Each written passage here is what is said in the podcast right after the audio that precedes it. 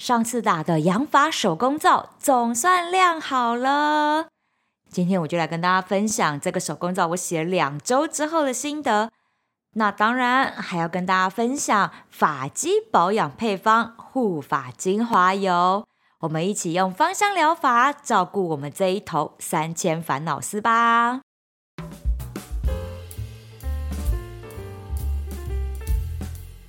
自从哦开始留长头发后，我家朵儿就一直抱怨地上一堆头发，问我说：“哎，你是不是有很严重的掉发？你头要秃了是不是？不然怎么会满地都是你的头发？”我就说：“真的太夸张了啊！我不就头发长吗？啊，几根纠结在一起，看起来就很像很多啊，哪有那么夸张？居然说我头要秃了，真的过分。但是哈，不得不说。”长头发女生家的地板真的要天天吸地扫地。我现在搬新家，只要白天我是在家工作哈，我一定都会吸地板。有时候接连两三天都出门讲课没有吸，那个纠结的头发哈，在地上看了真的很肮脏，就连我家的猫看到都会绕路走啊。因为啦，我的头发哈又黑又粗，而且发丝还挺硬的，真的是几根躺在地板上就很明显。这个时候呢，我忍不住庆幸我买的是小房子，天天吸地不会累。那但是啊，也是我留长头发之后才开始认真学怎么照顾它。哦，讲到留长头发，一定要再讲一次这个故事。这一个故事我很久之前在讲脸部保养的时候，很像有讲到，就是大概十年前有一次我留长头发。那个时候我脸的皮肤简直糟透了，全脸都是痘痘，严重到我们脸上哈没有一块地方是平的。那刚好那个时候呢，我就开始接触芳疗，那我就会看网络啊，问老师，调了超多配方来试，结果越搞越严重。那这个时候就有人跟我说：“哎呀，我脸这个状况啊是好转反应哈，是一种排毒的现象。”之后就会好了哈，那我就相信了这个说法啊，真的大半年过去了都没有好，脸超级糟糕的，那我就只能抱持着相信他说总有一天会好起来这样，然后继续用芳疗精油，然后三不五时我就会调整配方的内容啊，想办法看看会不会好起来，但是真的都不见好转哦。那个时期我拍的照片，我真的到现在都不敢看，因为脸真的很惨。那后来是怎么好的呢？就是我把这一头长到腰的头发给剪掉，我的脸马上好一大半，真的没骗你们，真的一个多礼拜，我的脸马上好转非常多。那我后来研究这原因，其实一直以来我都是留短头发的，从我大学毕业之后吧，真的就一直都是留短头发。最长也顶多碰肩膀而已。那那个时候真的我很想说啊，换换造型啊，留看看长头发。但是没有想到，我头发长过肩膀之后，脸的皮肤就开始变糟。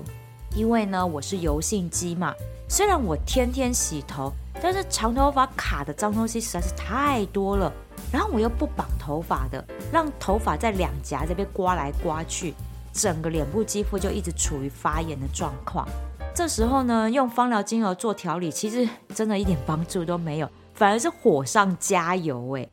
然后那个长头发，我花了两年的时间把它留长到腰，花了好几千块去烫卷的大波浪，真的才留半年多，我就忍痛剪掉了。那每次讲到这件事情，我就忍不住想要再一次提醒大家。真的，我们一般人的医学知识没有那么充足，是没有办法辨别我们自己的状况哈，是恶化还是好转反应，好还是过敏反应，这个其实是我们没有办法辨别的。那如果有这样恶化的现象，我真心建议大家去看医生确认一下比较好，不要像我一样这样傻傻的。那这一次呢，真的是睽违十年再一次留长头发。啊！我花了三年才留到胸下这个长度，真的很不得不承认，我现在老了，长头发留真的留超久、超慢的。那也因为哈之前这个可怕的事件，所以我在留长的同时，我就非常的努力来保养我的头皮。避免脸部肌肤因为这样又出现了发炎、长痘痘的状况。因为啊，脸皮跟头皮它们是连在一起的，如果头皮不健康，那一定会影响脸皮的。那这边就要来跟大家分享一下发肌护理的小知识喽。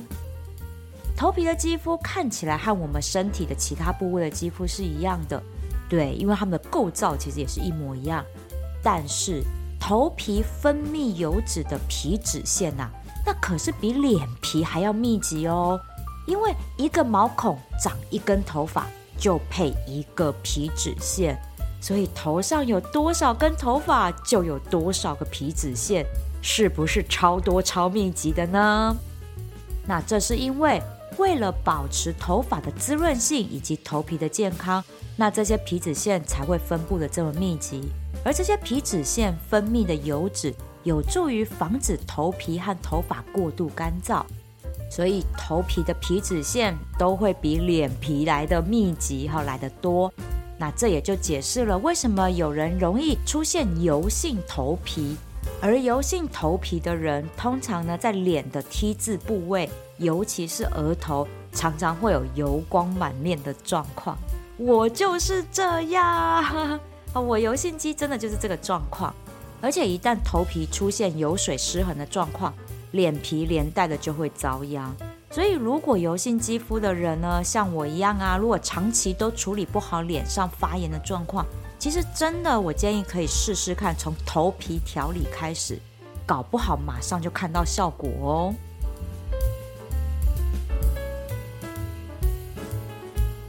那我想要再讲讲掉发这件事情，因为我家朵还超在意，不只是我家朵啦，其实凭良心讲，每个人都很在意掉头发。我们光看这市面上有多少发类商品都在诉求减缓落发这件事情，就知道这是一个全民议题。偷偷跟大家说，其实我家朵儿他自己也很在意他掉头发的问题，因为真的哦，到了一个年纪，难免会遇到落发的状况。那我们就先来了解头发的生长周期。一般来说，每一根头发平均生命大概是二到六年。然后就会进入到休眠期，停止生长，然后最后再进入到衰退期，准备掉落。那一般来讲呢，进入到休眠期到衰退期的话，这两个区间大概是三个月左右，那头发就会自然的掉下来，再长出新头发。所以每天都有头发掉落，这个是超正常的事情。一般来说，每天掉发掉五十根到一百根，哈，都算正常的范围。所以我家满地的头发，真的其实就只是头发长，看起来很像很多而已，不是那种不正常的哦。如果那种不正常是那种拨一下，然后就一大把头发掉下来那一种，那才是不正常，那真的要看医生。那接下来我想要分享的是女生常见的两种比较不正常的掉发现象，但是呢，这个掉发现象只要我们调理好内分泌系统，就会恢复正常了。那这两个不太正常的掉发现象，就是产后落发，还有更年期的头发稀疏跟落发的现象。哦，讲到这里，我光想到我快接近更年期了，我真的觉得要好好的保养才行。那先说啦，产后落发，这真的是我超多生小孩的好朋友都有遇过的，尤其哈，我有一个朋友。他超级宝贝他那一头乌黑飘逸的长发，他平常是完全不绑头发的哦，是因为怕绑了会有那个痕迹，所以他绝对不绑头发。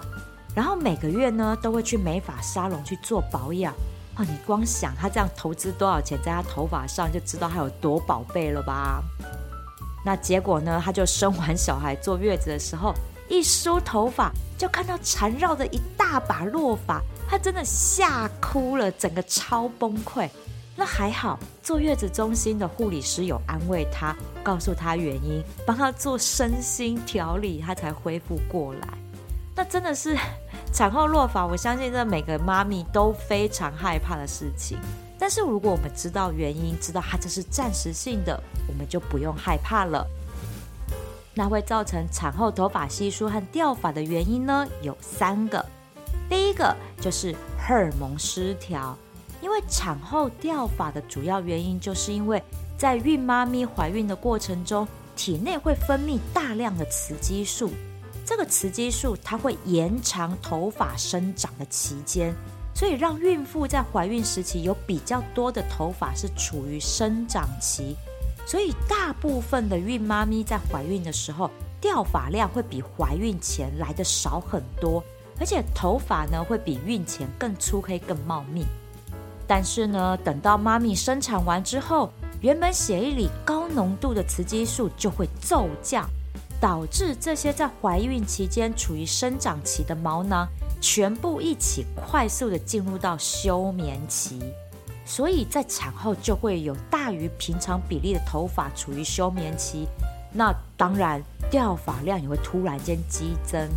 好，那这时候就有专门的医师说啦，像这种因为大量头发同时进入休眠期而造成的严重落发，我们在医学上面称作为休眠期落发。那真的，所有的产后妈咪们真的可以用平常心来看待，因为这些脱落的头发原本就应该在你怀孕期间掉落的，只是呢那时候没有掉，现在集中一起在产后坐月子的这一段期间掉而已。所以呢，我们只要调理过来就没问题了。那在第二个产后落发的原因，是因为本身的体质就有缺乏铁质的现象。如果孕妇呢本身就有缺铁的状况，那当然也会使产后的落发情况比较严重。如果呢在生产的过程中有大量失血的状况，也会让产后落发情形比较严重一点点。除此之外，如果孕妇有甲状腺方面的疾病，或是肝肾肠胃道相关的疾病的话，其实也会加重落发的情形的。那最后一个原因呢，就是产后的疲累跟压力，生产过程中的体力透支，还有产前产后很多压力、负面情绪，还有啊照顾新生儿导致的睡眠不足、作息不正常等等的原因。都有可能导致我们产后落发的状况，所以呢，这些状况在坐月子期间，我们只要好好的调理，恢复生理正常运作，其实掉发状况都会好转的。而且啊，我们换个角度想，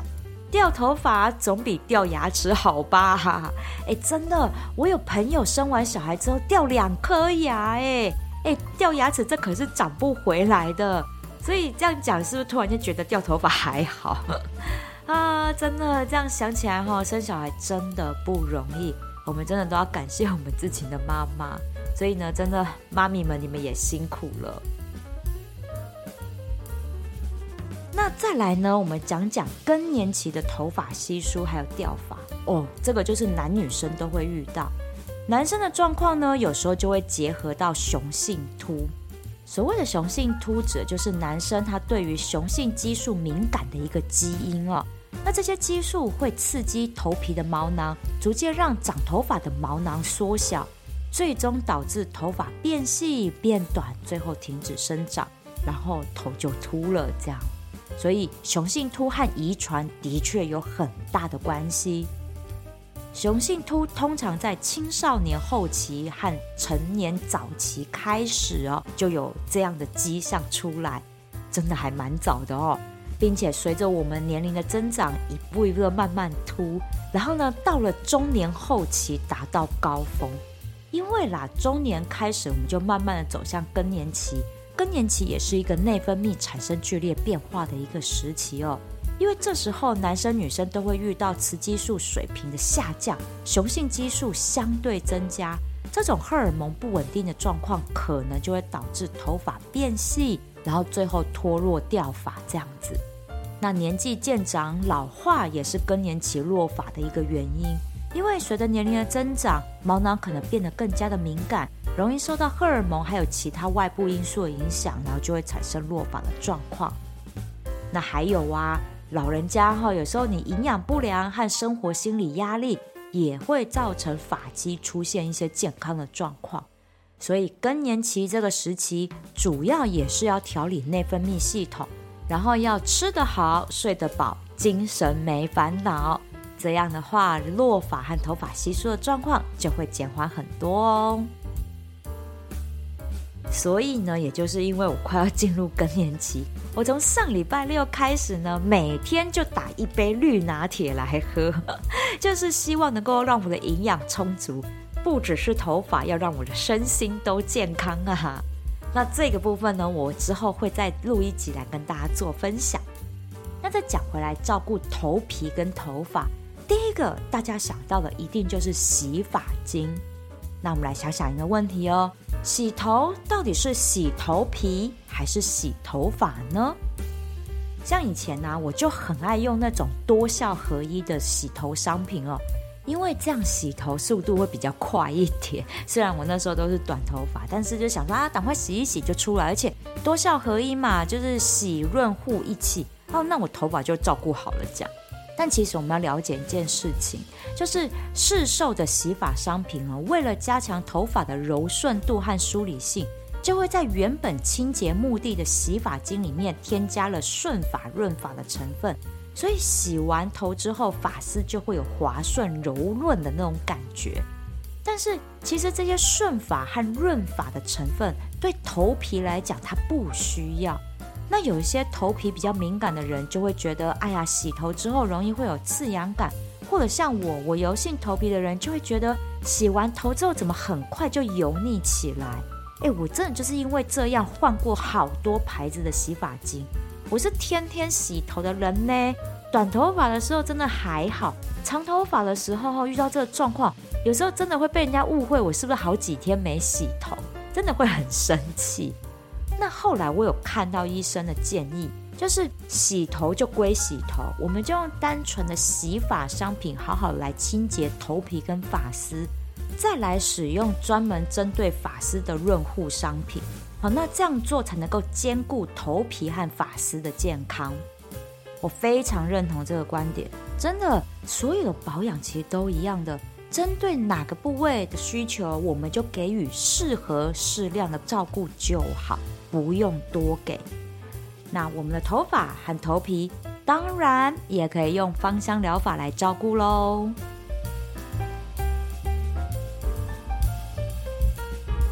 这次呢，我看书学来的这个手工皂配方，我把它叫做菊花散汉方养发皂。这个呢，在之前我分享手工皂那集节目里面就有分享过它的配方，我一样再把它放在节目叙述栏位里。今天我就直接来分享心得，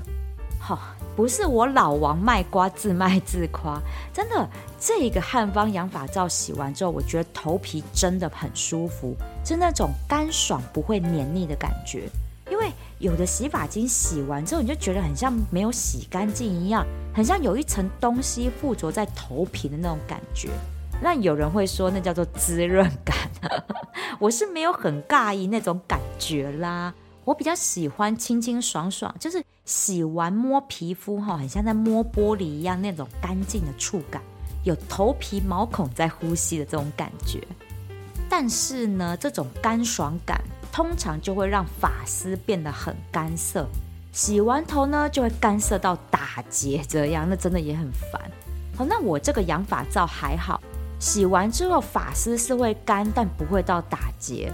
那这个时候呢，我们就要来润丝啦。好，我跟大家说，用手工皂洗头，我实验过，真的不太能够用市售的润发乳来润丝，真的整个头发都会变得很黏腻，我觉得超可怕，超难洗掉的。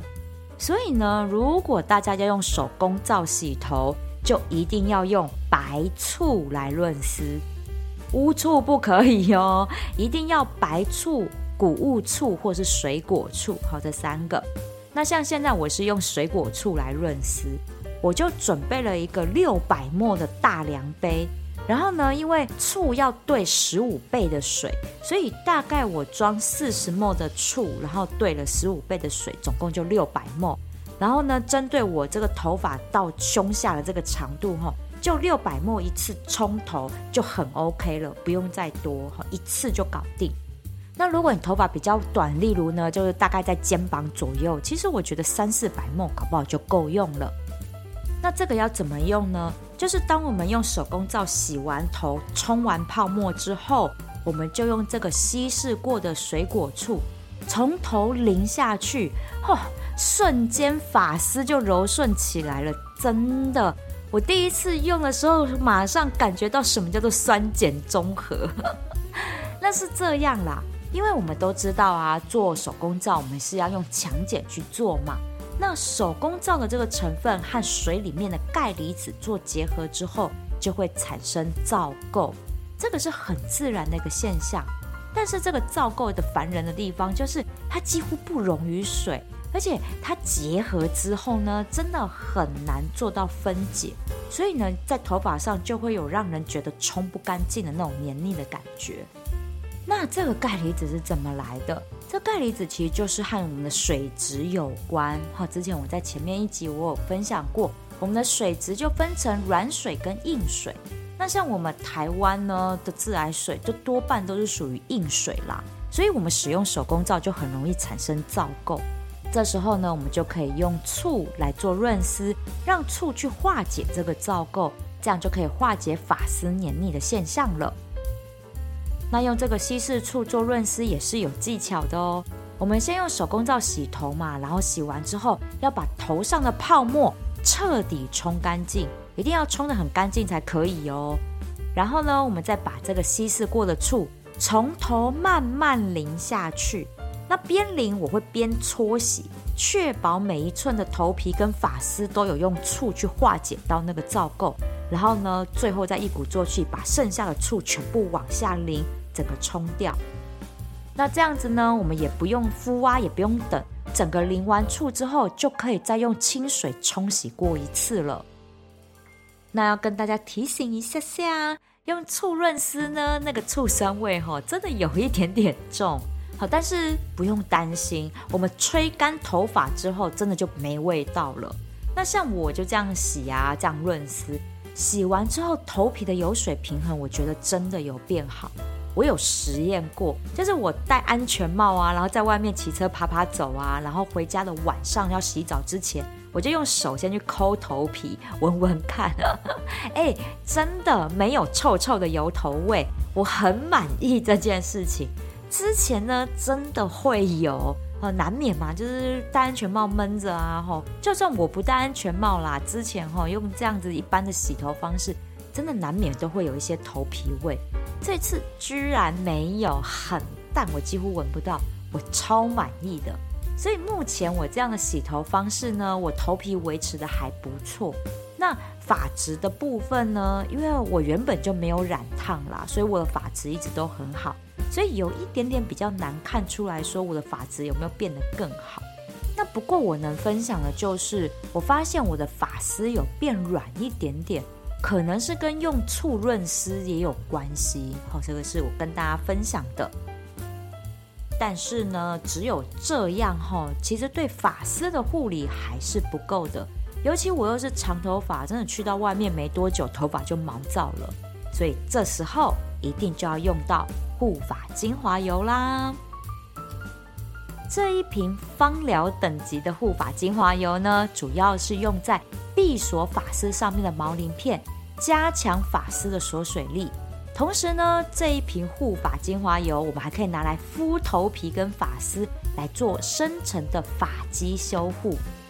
那接下来我就来跟大家分享配方。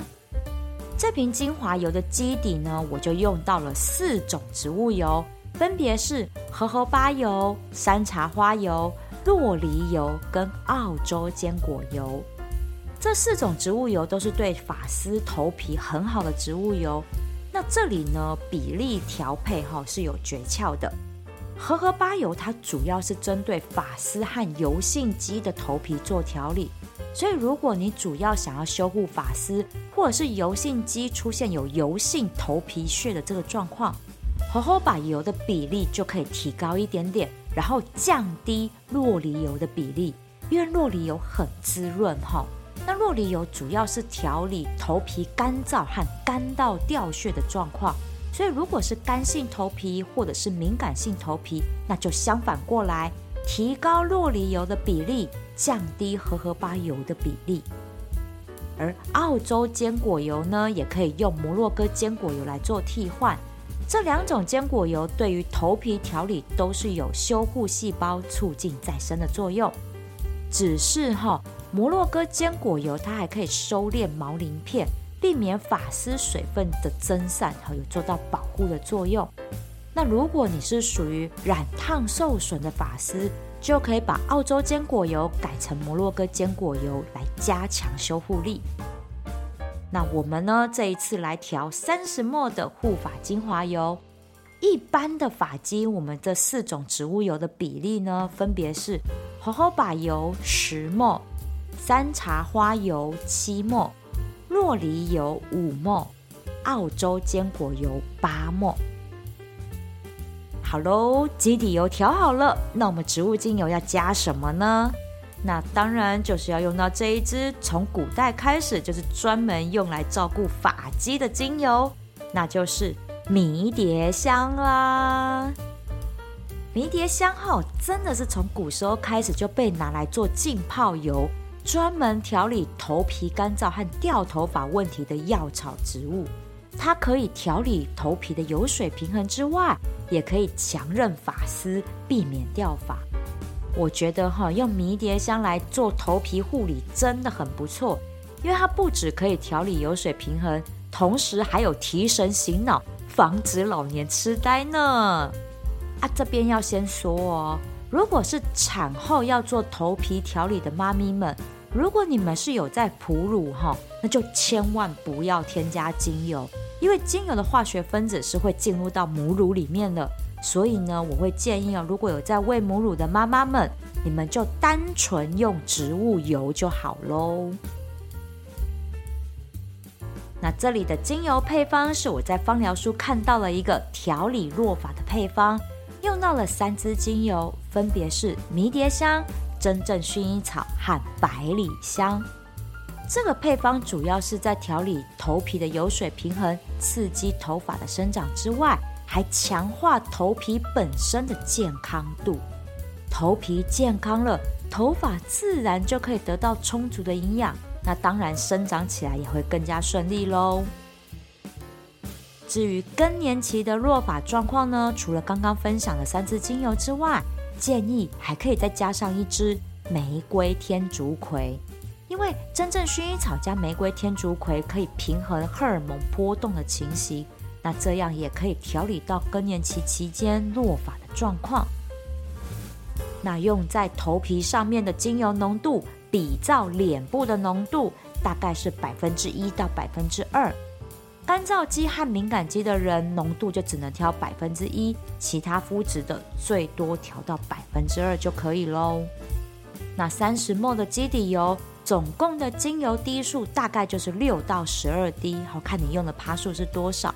我们就以百分之二的配方比例来跟大家分享。那精油的占比分别就是迷迭香六滴，真正薰衣草四滴，百里香两滴。如果呢你的浓度是只有百分之一的话，那就各精油的滴数减半就可以了，这样就很好计算。那更年期落法的精油配方比例的话，是迷迭香六滴，真正薰衣草两滴，百里香两滴，玫瑰天竺葵两滴。那这个呢，也是百分之二的精油浓度哦。那如果是呃更年期期间，你头皮有比较敏感的现象，一样各滴数减半就可以了。这个护发精华油呢，可以在洗澡之前，我们先用它来按摩头皮跟发丝。哎，油真的不要用太多，薄薄一层就好了，不然会很难洗掉的。那像这样按摩完之后呢，我们就可以拿热毛巾把头跟头发整个包起来，敷个十几分钟，然后就去洗头洗掉。哦，敷完之后你会发现头发好柔好软哦，然后头皮也有被滋润到的感觉。因为我们这个配方真的是纯植物油，还有天然精油，你会发现用完之后头皮非常非常的舒服。不过哈，洗头的时候呢，可能要洗两次才会洗得干净哦。那因为这真的是纯油的配方，所以要小心我们在洗头完之后，浴室的地板会因为植物油变得滑滑的，要特别注意，千万别滑倒了哟。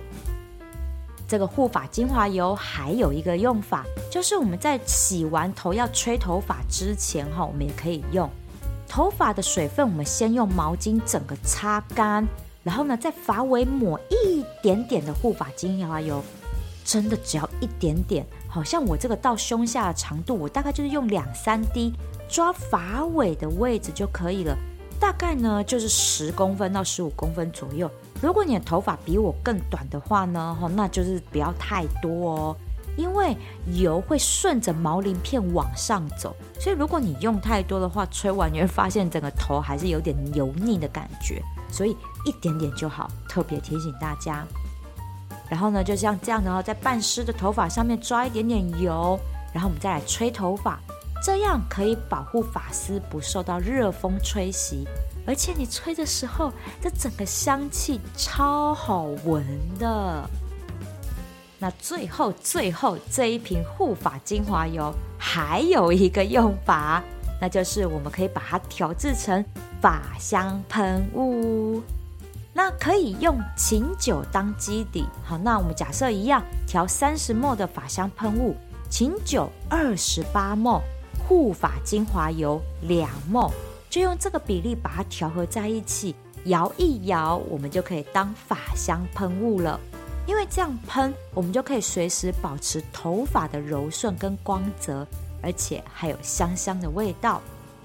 那因为哈，我们用这样的方式去调，还有一点点可以放精油调香的空间，所以我们可以在这法香喷雾里面加三到五滴自己喜欢的精油香气来做调香，变成一瓶代表自己气质的法香香水哟。